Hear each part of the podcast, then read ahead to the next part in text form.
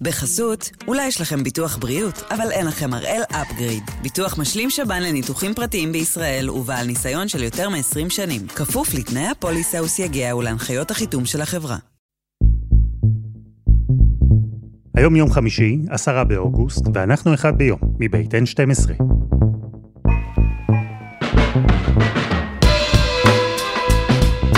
אני אלעד ציפחיוף, ואנחנו כאן כדי להבין טוב יותר מה קורה סביבנו, סיפור אחד ביום, בכל יום.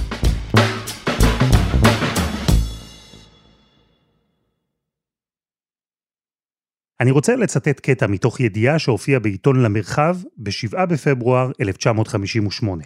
למעוניינים, זה היה בעמוד 10, פינה ימנית למעלה, אני לא זוכר את זה בעל פה, הכל באדיבות האתר של הספרייה הלאומית, ששומר עותקים ישנים של עיתונים סרוקים. זו ידיעה על מפעל עץ הזית, מפעל שמן שיוקם באילת. 100 עובדים יהיו בו, כך כתבו, והוא יוקדש לייצוא למזרח הרחוק. ולמרות שעלויות התפעול שם גבוהות ב-30% לעומת המפעל המקורי בפתח תקווה, בחברה אמרו שמאמינים שהכל יהיה בסדר. יותר מזה, שר התחבורה, בכבודו ובעצמו, השתתף בטקס החניכה וגם נשמע ממש אופטימי. בימים הקרובים יוחל בבניית מסילת הברזל לדימונה, כך הוא הכריז בעיתון. לא ירחק היום והרכבת תגיע עד אילת. פברואר 1958, כן? יש עוד כתבות מעניינות באתר של הספרייה הלאומית, אחת מ-1975, דצמבר. הפעם עיתון מעריב, עמוד 7, למטה, מנכ"ל הרכבת מצוטט שהקו לאילת הוא במקום הראשון בסדר העדיפויות של החברה. ויש עוד, גם אצלנו בארכיון של החדשות, מ-2004 למשל. תוך 3-4 שנים, כל יישוב עם 50,000 נפש יהיה מחובר ברכבות במדינת ישראל, ואני מוסיף גם אילת, זה ייקח 5. זה 5 שנים לאילת, אתה חותם. או מ-2018. לרשת את מדינת ישראל, ובסופו של דבר, מקריית שמונה עד אילת, לא יהיה רמזור אחד, ואפילו תהיה רכבת אחת. והיו עוד לא מעט, אבל אני מאמין שהפואנטה כבר ברורה. ועכשיו, 65 שנים, אחרי ההבטחה שלא ירחק היום, הרכבת לאילת, שוב, כך נדמה, מתחילה להתניע. ובכן, המהפכה הזאת עכשיו יוצאת לדרך עם תקצוב של 100 מיליארד שקל, ייתכן זה יעלה, זה פרוס לאורך שנים, זו השקעה כבירה. עכשיו אני אומר לכם, תאמינו במה שאנחנו מביאים היום. ישראל אחת מחוברת ברכבות מהירות, מדן ועד אילת, יום חג לישראל. תודה רבה לכם. ביחד עם הרכבת, עוד פרויקטים ענקיים שמקדם משרד התחבורה, ובעיקר שמקדם את שרת התחבורה. אז הפעם אנחנו עם התוכניות של מירי רגב לעתיד התחבורה של ישראל, וגם עם המבקרים, שטוענים שעדיף לשרה לחשב מסלול מחדש. גל חן כתב תוכנית חיסכון, שלום. שלום אלעד. מירי רגב חזרה למשרד התחבורה, לא הבחירה הראשונה שלה אולי, אנחנו שמענו שהיא רצתה תפקידים אחרים, אבל זה לא אומר שאין לה תוכניות גדולות. איך נראה בינתיים הסיבוב הזה מבחינתה? השרה מירי רגב נכנסה לתפקיד עם 2 מהלכים גדולים על הכוונת שלה. המהלך הראשון, לעשות רפורמה בתעריפי התחבורה הציבורית, שתתקן את הנזק, כפי שהיא מכנה לפחות, ברפורמה אחרת שעשתה מרב מיכאלי רק לפני שנה. רפורמה ששינתה את מבנה התעריפים, הובילה להתייקרות הנסיעות הבודדות מהפריפריה, אבל כן הנחות בחבילות החודשיות. את זה רגב החליטה לשנות. המהלך השני שלה, קידום של קו רכבת מהיר בין קריית שמונה לאילת. אז קצת יותר מחצי שנה מאז שקמה הממשלה, והיא באמת יכולה לסמן וי על המטרות האלה. זה אולי בשלב התחלתי, אבל זה קורה. אוקיי, תשמע, זה ברור וזה טבעי שלכל שר תחבורה תהיה האג'נדה שלו. על פניו, להוזיל את התחבורה בפריפריה ולחבר את הפריפריה הרחוקה למרכז, זו נשמעת לי כמו מטרה ראויה. נכון, על פניו קשה להתלונן, התחבורה הציבורית תהיה זולה יותר לפריפריה הגיאוגרפית והכלכלית, וגם הגיע הזמן באמת שמישהו ישקיע בתחבורה ציבורית איכותית בצפון ובדרום, אחרי שנים של הזנחה. אבל המהלכים האלה אולי נשמעים טוב בתקשורת, והם ללא ספק ראויים, אבל הם כן מלווים בלא מעט ביקורת. למשל? אז בואו נדבר על הרפורמה בתעריפים באמת. היא עושה דבר פשוט. ביישובים שמוגדרים 1 עד 5 במדד הפריפריאליות של אלמ"ס, תהיה הנחה של 50% על החופשי חודשי. ביישובים שמדורגים 1 עד 5 במדד החברתי-כלכלי של אלמ"ס, גם תהיה הנחה של 50%. המשמעות הפשוטה היא שברוב הערים במרכז ישלמו יותר מ-600 שקלים על חופשי חודשי מלא, ובכל הפריפריה, בכל היישובים החרדים, בכל היישובים הערבים, ישלמו רק כ-300 שקלים. תושבי בני ברק ובת ים ישלמו חצי על נסיעות ברכבת הקלה, למשל, בחופשי חודשי שלהם, ממה שישלמו תושבי תל אביב ורמת גן וגבעתיים. שוב, קשה להתלונן על ירידת מחירים, כולנו רוצים לשלם פחות, אבל התחבורה הציבורית בישראל זולה גם ככה בהשוואה בינלאומית, וצריך לשאול, האם אנחנו מעדיפים תחבורה ציבורית זולה, או האם אנחנו מעדיפים תחבורה ציבורית איכותית ואמינה יותר? כי הדברים האלה באים אחד על חשבון השני. בערך 300 מיליון שקלים, שבמקום ללכת לתוספות שירות ושדרוג תשתיות, שרת התחבורה, בניגוד לעמדת אנשי המקצוע במשרד שלה ובמשרד האוצר, בחרה להפנות את הכסף להורדת מחירים. סקר של אפליקציית מובית למשל, בסוף השנה שעברה, שאל מאות אלפי נוסעים, מה הדבר הראשון שהיה גורם לכם לנסוע יותר בתחבורה ציבורית? 37% ענו שתדירות גבוהה יותר, 22% ענו זמני נסיעה קצרים יותר, רק 7% ענו תעריפים נמוכים יותר. אי אפשר לאכול את העוגה ולהשאיר אותה שלמה. כשמפנים מיליונים למהלך כזה, הוא תמיד בא על חשבון דברים אחרים. ובמקרה הזה, דברים שלדעת אנשי המקצוע הם בוודאות חשובים יותר. מעניין. ולגבי הרכבות? עכשיו לרכבת המהירה מקריית שמונה לאילת. הממשלה אישרה לפני שבוע וקצת תקציב של 2.5 מיליארד שקלים לשנים הקרובות, לקידום הביצוע והתכנון של הפרויקט הזה. לכל גורמי המקצוע במשרד האוצר ומשרד התחבורה זה ברור, הפרויקט הזה לא כדאי כלכלית, רכבות זה עסק יקר מאוד מאוד, לא יהיו מספיק נוסעים בקווים האלה על מנת להצדיק הוצאה שתגיע לעשרות מיליארדים בסוף הדרך. זה גם פרויקט כל כך גדול, שיקח כל כך הרבה זמן, שהממשלה הבאה מסוגלת להחליט שהיא לא תמשיך לקדם אותו, והדבר כולו ייעצר. הסבירות שהרכבת המהירה לאילת או לקריית שמונה באמת תעלה על הפסים היא נמוכה מאוד. אבל אלעד, יש ביקורת מורכבת יותר על שרת התחבורה רגב. לא רק שהיא מקדמת קווי רכבת שהם שנויים במחלוקת, או מורידה תעריפים בניגוד לעמדת אנשי המקצוע, היא גם קשרה את העניינים האלה לפרויקט שאמור להיות עמוד השדרה של התחבורה הציבורית בישראל. המטרו ישוחרר אם יהיה קו בין קריית שמונה לאילת. אמרתי את זה חד וחלק, ואני עומדת במילתי. אז המשמעות והסיפור שמאחורי המשפט האחד הזה, מגלים לנו לדעתי אלעד מה באמת קורה מאחורי הקלעים במשרד התחבורה, ואיך הזמן שלנו ואיכות החיים שלנו הפכו לכלי משחק פוליטי. הטענה נגד רגב היא שבחדרי הדיונים במשרד האוצר, במשרד ראש הממשלה, רגב הפכה את כל המהלכים שדיברתי עליהם עכשיו למשחק קצר של אינטרסים. היא קרחה בין קידום הרפורמה בתעריפים, לקידום הקו המהיר לאילת, הרפורמות שהיא ביקשה לקדם כשרת תחבורה, לבין קידום פרויקט המטרו. הרכבת התחתית של גוש דן, הרכבת שתהפוך את כל האזור באיחור של כמה עשורים טובים למטרופולין, ברמה של העולם המתקדם. היא אמרה לשר האוצר, והיא אמרה לאנשי המקצוע במפורש, עד שאין את המהלכים האלה, שיתיבו עם הפריפריה, שאני רוצה לקדם, לא תהיה רכבת תחתית בגוש דן. כמובן שעניינית אין קשר בין הדברים, לא מבחינת משאבים, לא מבחינת תקציב, רק מנוף לחץ לקידום מהלכים שהדרג המקצועי מתנגד אליהם. והדרג המקצועי באמת התנגד. בתקופתה במשרד עזבו ראש מנהל תשתיות, ראש רשות התחבורה הציבורית. בשבועות הקרובים גם יעזוב ראש אגף רכבות. היא דחפה מאחורי הקלעים לפיטורי מנכ"ל רשות שדות התעופה ומנכ"ל רכבת ישראל. שרת התחבורה רגב נחושה להמשיך ולדחוף את הפרויקטים שחשובים לה. הטענה שלה היא כמובן שצריך להטיב עם הפריפריה. ובשבועות האחרונים היא קיבלה את כל מה שהיא רצתה, לעתים על חשבון מהלכים חשובים אחרים. עכשיו השאלה היא האם היא גם תקדם את האינטרס הציבורי, את המהלכים שרוצים אנשי המקצוע, בראש ובראשונה, גם את המטרו. משרד התחבורה הוא מסוג המשרדים שטריקי להיות השר הממונה עליהם, כי מצד אחד יש תקציבי ענק, יש כוח אדיר, יש אחריות על העורקים של מדינת ישראל. כל כביש יכול לשנות את הגורל של תעשיות, של ערים, של אזורים שלמים. מהצד השני זה משרד עם פרויקטים ארוכי טווח, הם יקרים בטירוף. יש בירוקרטיה שהיא הכרחית והיא מסובכת. קשה עד כמעט בלתי אפשרי לשר באמת לעשות מהפכות גדולות שם, להתוות מדיניות חדשה. אבל זה לא אומר שלא מנסים. אז דיברנו עם תמיר כהן, לשעבר רכז מטרו ותשתיות לאומיות באגף התקציבים באוצר, והוא סיפר לנו שלא מזמן קרה שינוי כזה גדול, משמעותי, במדיניות של משרד התחבורה, שינוי שמורגש עד היום. החל מ-2016, מדינת ישראל החליטה אקטיבית שהיא משקיעה הרבה יותר בפרויקטים של הסעות המונים ורכבות, מאשר בכבישים. עכשיו, כשמסתכלים על המגה פרויקטים האלה, בין אם זה פרויקטים כמו מטרו, שהם בלב המטרופולינים, ובין אם פרויקטים של חיבור המטרופולינים של רכבות, יש בהם הרבה מעבר לתחבורה בלבד.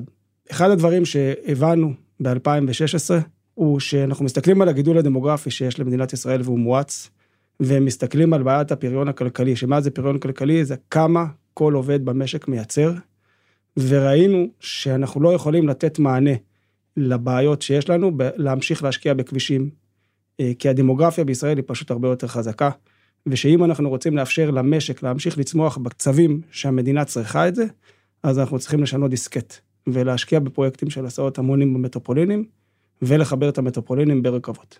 הגישה הזו אולי מרגישה היום מעט יותר מובנת מאליה, והאמת היא שגם ב-2016 זה כבר היה ברור. אבל אמרנו, את משרד התחבורה צריך לדמות לא לטוסטוס קטן, אלא לאונייה ענקית. לוקח זמן לשנות שם מסלולים.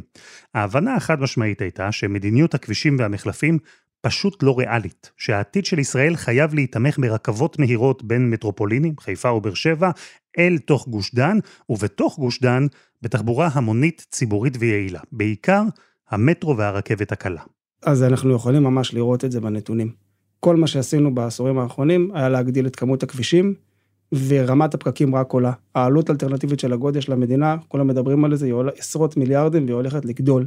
כשדיברנו על המטרו למשל, דיברנו שאם אנחנו רוצים לעשות חלופה למטרו, בשביל להכניס בשעה למרכז העסקי של ישראל, אותה כמות אנשים שאנחנו צריכים, היינו צריכים לבנות 75 נתיבים באיילון. זה כמובן דבר שהוא בלתי אפשרי. ולכן פשוט להמשיך לפתור את הבעיה, כמו שעשינו אותה על ידי בניית כבישים, לא תיתן את המענה הנדרש. וכשהלכה והתגבשה ההבנה שככה צריך להיראות העתיד התחבורתי של ישראל, התגבשה גם תוכנית, שתגרום לעתיד הזה לקרות.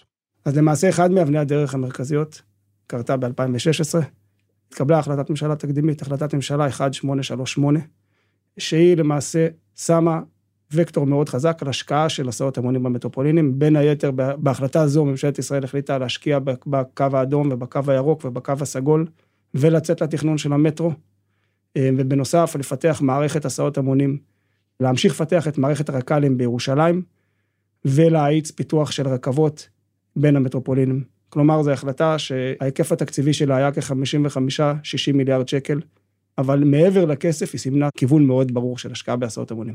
תמיר, זה מעניין אותי, כי אתה מדבר על תוכניות ארוכות טווח ל5, 10 ו-20 שנה, אולי אפילו יותר. עד כמה לשר, כזה שבסוף מגיע במקרה הטוב ל4 שנים במשרד התחבורה, עד כמה יש לו, או במקרה שלנו, עד כמה יש לה, השפעה על מה שקורה? הכיוון של המדיניות נשמר על כל השרים, כמובן שלשר נבחר בסוף יש השפעה מאוד חזקה על הרוח הגבית ועל הוודאות שהוא נותן לפרויקטים האלה אין בישראל, שזה מאוד חשוב, ולא פחות חשוב מכך, גם על חברות בינלאומיות שמסתכלות עלינו, ובסוף צריכות לבחור האם הן באות לעשות פרויקט בישראל או פרויקט באנגליה. ולכן המדיניות ככלל נשמרה, אלה פרויקטים ארוכי טווח, אבל ההשפעה של שר כזה או אחר, כמה הוא או היא דוחפים את הפרויקט, יש לה משקל סגולי מאוד משמעותי. יפה, זה מתחבר מצוין לכל מה שקורה בתקופה האחרונה בתכנון התחבורה של ישראל. חוק המטרו, זה שדיברנו עליו כאן לפני קצת יותר משנה, הוא אמר שהקמת המטרו תהיה בעדיפות לאומית עליונה, שתוקם רשות המטרו, שתרכז בעצם את כל מה שצריך כדי לבנות את הפרויקט הזה. היא תקבל עדיפות ומסלול בירוקרטי מהיר בהתמודדות עם משרדי ממשלה וגופים שונים. החוק הזה לא עבר בסוף חייה של הממשלה הקודמת, אחרי שהאופוזיציה סירבה לתמוך בו. הוא גם לא עבר במושב הראשון של הכנסת הנוכחית. וכשמירי רגב אמרה שעכשיו המטרו משוחרר, כשהיא קיבלה את ההיתרים להתקדם עם קווי הרכבת מקריית שמונה ומאילת, תמיר הבין בדיוק את מה שהוא אמר מקודם, את הכוח הפוטנציאלי שיש לשרה, שיכולה פשוט לשזור יחד פרויקטים שבכלל לא אמורים להיות קשורים. ועכשיו הניסיון להחזיק את המטרו כקלף מיקוח בשביל להכניס לתוכנית הפיתוח של רכבת ישראל, פרויקטים שהם לאו דווקא בסדר עדיפות הכי נכון, אפשר לדבר על זה עוד רגע, על ההחלטה מדינית מול החלטה מקצועית, אבל בטוח שזה לא החלטה שהיא נכונה למטרו. כי כל עיכוב של שנה כזה, בקבלת החלטות של הממשלה, זה אפילו לא בביצוע שהוא מאוד מאתגר, בקבלת החלטות של הממשלה, היא קריטית לקצב התקדמות של המטרו, גם בארץ וגם בחו"ל. מה הכוונה שלי? הכוונה שלי היא שעושים מטרו בגוש דן, זה לא אמור לבוא על חשבון פרויקטים אחרים במדינת ישראל. ויתרה מזאת, ההבנה היא שצריכים להסתכל על כל המדינה, לא רק המטרופולינים, כרשת תחבורה ציבורית. כשבונים מערכת מטרופולינית בגוש דן, מי שהכי נהנה ממנה, זה לאו דווקא תושבי תל אביב, זה קודם כל התושבים ברמלה ובלוד ובנס ציונה, ובערים הפריפריאליות, במעגל השני והשלישי של המרכז, כי מי שגר בתל אביב, הוא כבר עובד בתל אביב, הוא נהנה מההשכלה של תל אביב, ממוסדות הבריאות, מהגישה לכל התועלות הנוספות של המטרו. ולכן, הגישה הזאת שזה או תל אביב סלש מרכז, או הפריפריה, היא הסתכלות שהיא לא הסתכלות של הבנה של איך תחבורה הציבורית נעשית, כי בסוף אם מישהו מגיע לאוטו באיילון, לא שואלים אותו איפה, מה מקום המגורים שלו במשרד הפנים. באיילון כולם שווים בפקק. אבל שנייה, תמיר, מירי רגב תאמר, אם לא הייתי שוזרת את המטרו לקווי הרכבת שיחברו את הפריפריה הרחוקה, קווי הרכבת האלה פשוט לא היו קורים. לא הייתי מקבלת אור ירוק להתחיל ולתכנן אותם. אז זה בהחלט שיקול שהוא מה שנקרא שיקול שהדרג הנבחר יכול לעשות. אבל אם אנחנו מדברים על מה המטרו צריך, או מה הפרויקטים הרכבתיים צריכים, הם צריכים ודאות. ודיברנו בהתחלה על השפעה של דרג נבחר, כל דרג נבחר, לא משנה מאיזה צד, אחד הדברים החשובים שהם יכולים לתת לשוק, זה ודאות. כי בסוף שחברה זרה באה להסתכל, האם היא רוצה לבוא להיכנס לישראל למכרז, היא לא יודעת מה זה נטע, ומה זה משרד האוצר, ומה זה משרד התחבורה. היא רואה איזה ענן שחור שנקרא מדינת ישראל, והיא צריכה לקבל החלטה, האם מדינת ישראל רצינית לגבי הפרויקטים שלה ולגבי ההשקעות שלה, או שלא. וכשאנחנו משדרים חוסר יציבות כזה, אנחנו למעשה יורים לעצמנו ברגל. חסות אחת, וממש מיד חוזרים.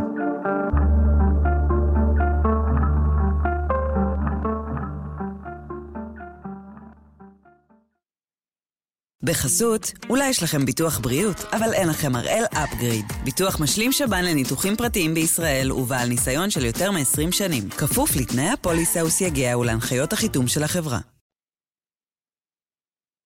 אנחנו עם הצעדים שמקדמת שרת התחבורה מירי רגב, ודיברנו על האופן שבו היא החזיקה בפרויקט המטרו בסוג של קירור, עד שהיא קיבלה תקצוב ראשוני לשני קווי רכבת חדשים, אחד שיחבר את אילת לדימונה ומשם לבאר שבע, והשני שיחבר את קריית שמונה לכרמיאל ומשם לחיפה. ולמרות שעל פניו המטרה הזו מאוד ראויה, והחזון שישראל כולה תחובר בקווי רכבת מהירה, הוא חזון מאוד רומנטי. יש סיבה שכבר עשרות שנים הדבר הזה לא קרה. ויש סיבה שיש לא מעט ביקורת על מירי רגב היום. כשמסתכלים על הרכבת לאילת למשל, אז מדברים על הקו מבאר שבע לאילת, מדברים על תוואי של כ-200 קילומטר, שאמור לעבור ב5 תחנות, ולכלול הן תחנות נוסעים, תחנות תפעוליות, מסופי מטענים, והוא אמור לעלות כסדר גודל של 50 מיליארד שקל. עכשיו, כשמסתכלים על כדאיות של פרויקט כזה, אפשר לבחון אותו בהרבה מאוד מדדים. הדבר הראשון זה הביקוש. כמה נוסעים צפויים לנסוע בקו הזה, בעוד עשור, עוד 2 עשורים כשהוא יושלם. אז אם מסתכלים על הרכבת לאילת, הביקוש בשעת C אמור להיות כ-400 איש שייסעו ברכבת הזאת, סתם להגבלה, זה סדר גודל של 10 אוטובוסים. בקו לאילת, המחקר הכלכלי האחרון שנעשה היה ב-2007, על ידי גורמי המקצוע של משרד התחבורה, ובכל חלופה שלא נבחנה, הוא פשוט היה לא כדאי כלכלית. אז זה פרויקט יקר. מאוד. לפי הערכות, בין 40 ל-50 מיליארד שקלים. זה פרויקט שהתועלת הכלכלית שלו מוטלת מאוד בספק. תמיר למשל, יש אחרים, שאומרים שאפשר לקחת אפילו רבע מהתקציב הזה, ולפתח בעזרתו את העיר אילת בצורה הרבה יותר יעילה, הרבה יותר טובה, ובעיקר הרבה יותר מהירה. אבל זה לא הכל, כי רכבת לאילת תהיה פרויקט יקר לא רק למדינה, אלא גם לנוסעים. כשאנחנו מסתכלים על קווי רכבת אחרים בעולם, שמחברים בין ערים, רחוקות בתוך אותה מדינה, או בין מדינות, אפשר לדבר על הקו בין לונדון לפריז, אפשר לדבר על הקו בין לונדון למנצ'סטר, בין ברלין להמבורג, הממוצע של הכרטיסים האלה הוא מאות שקלים לבן אדם.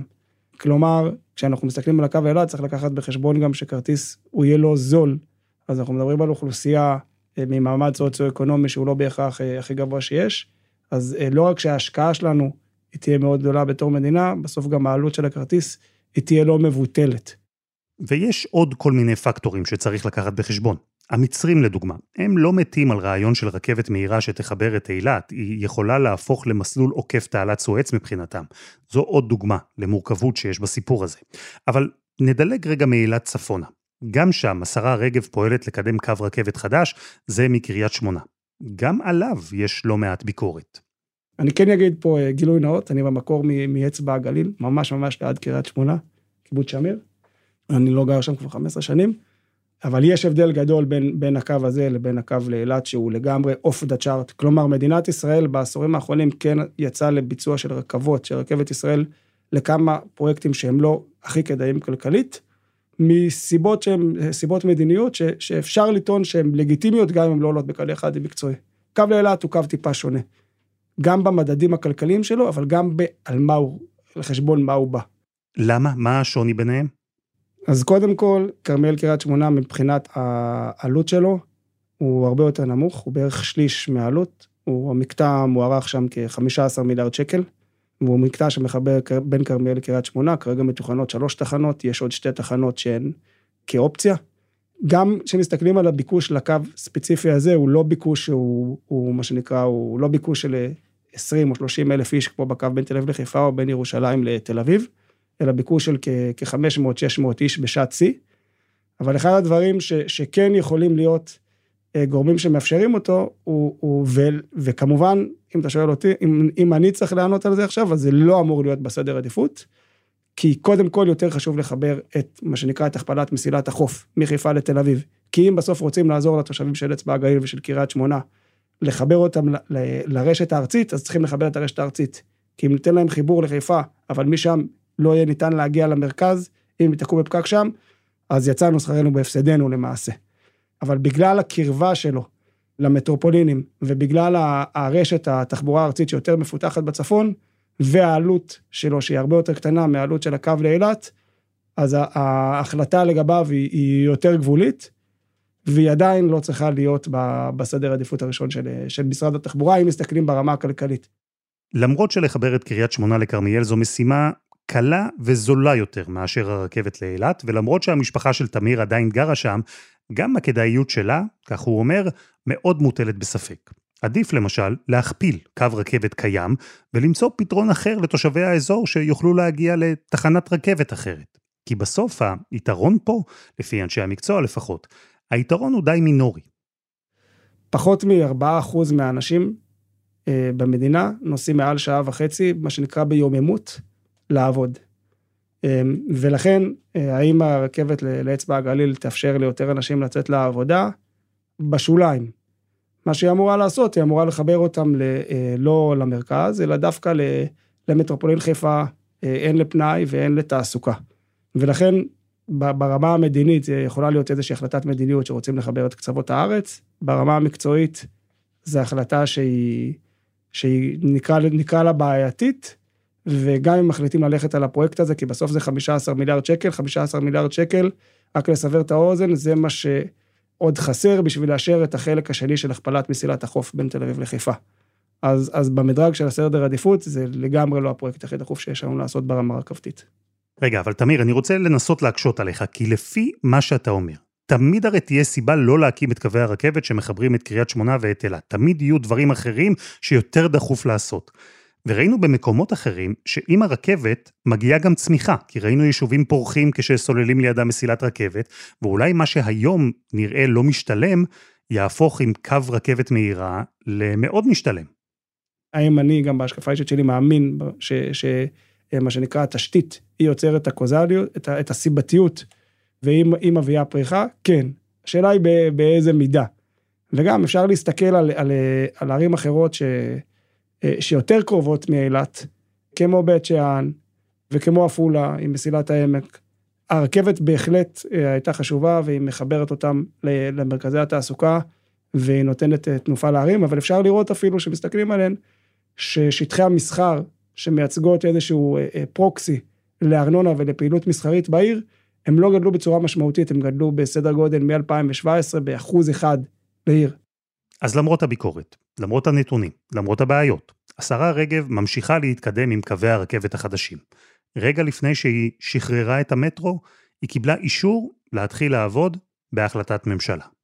ההחלטה אמרה את הדברים האלה בצורה מאוד פשוטה, היא אמרה, היא נתנה רוח גבית לקדם את הקו בין קריית שמונה לכרמיאל, ואת הקו בין באר שבע לאילת. היא הקצתה 200 מיליון שקל לתכנון ולטיפה עבודות בקו של אילת. מה היא לא כללה? היא לא כללה תקציב, יש עוד צורך להצביע על תקציבי עתק של סדר גודל של 70-80 מיליארד שקל כדי לקדם את הפרויקטים האלה.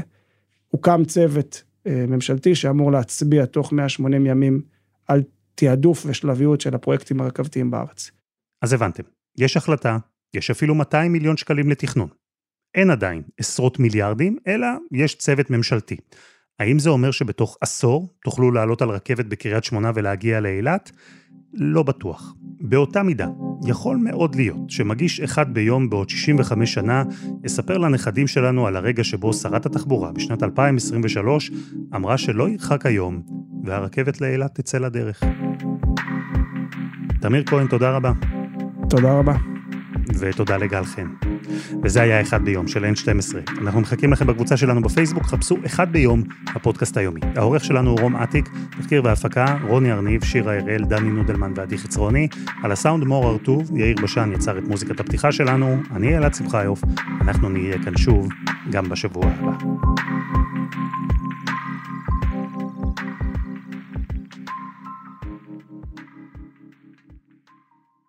בחסות, אולי יש לכם ביטוח בריאות, אבל אין לכם הראל אפגריד. ביטוח משלים שבן לניתוחים פרטיים בישראל ובעל ניסיון של יותר מ-20 שנים. כפוף לתנאי הפוליסה וסייגיה ולהנחיות החיתום של החברה.